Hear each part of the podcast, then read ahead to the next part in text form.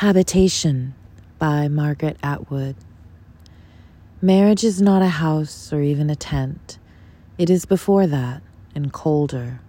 The edge of the forest, the edge of the desert, the unpainted stairs at the back where we squat outside eating popcorn, the edge of the receding glacier, where painfully and with wonder at having survived even this far, we are learning to make fire.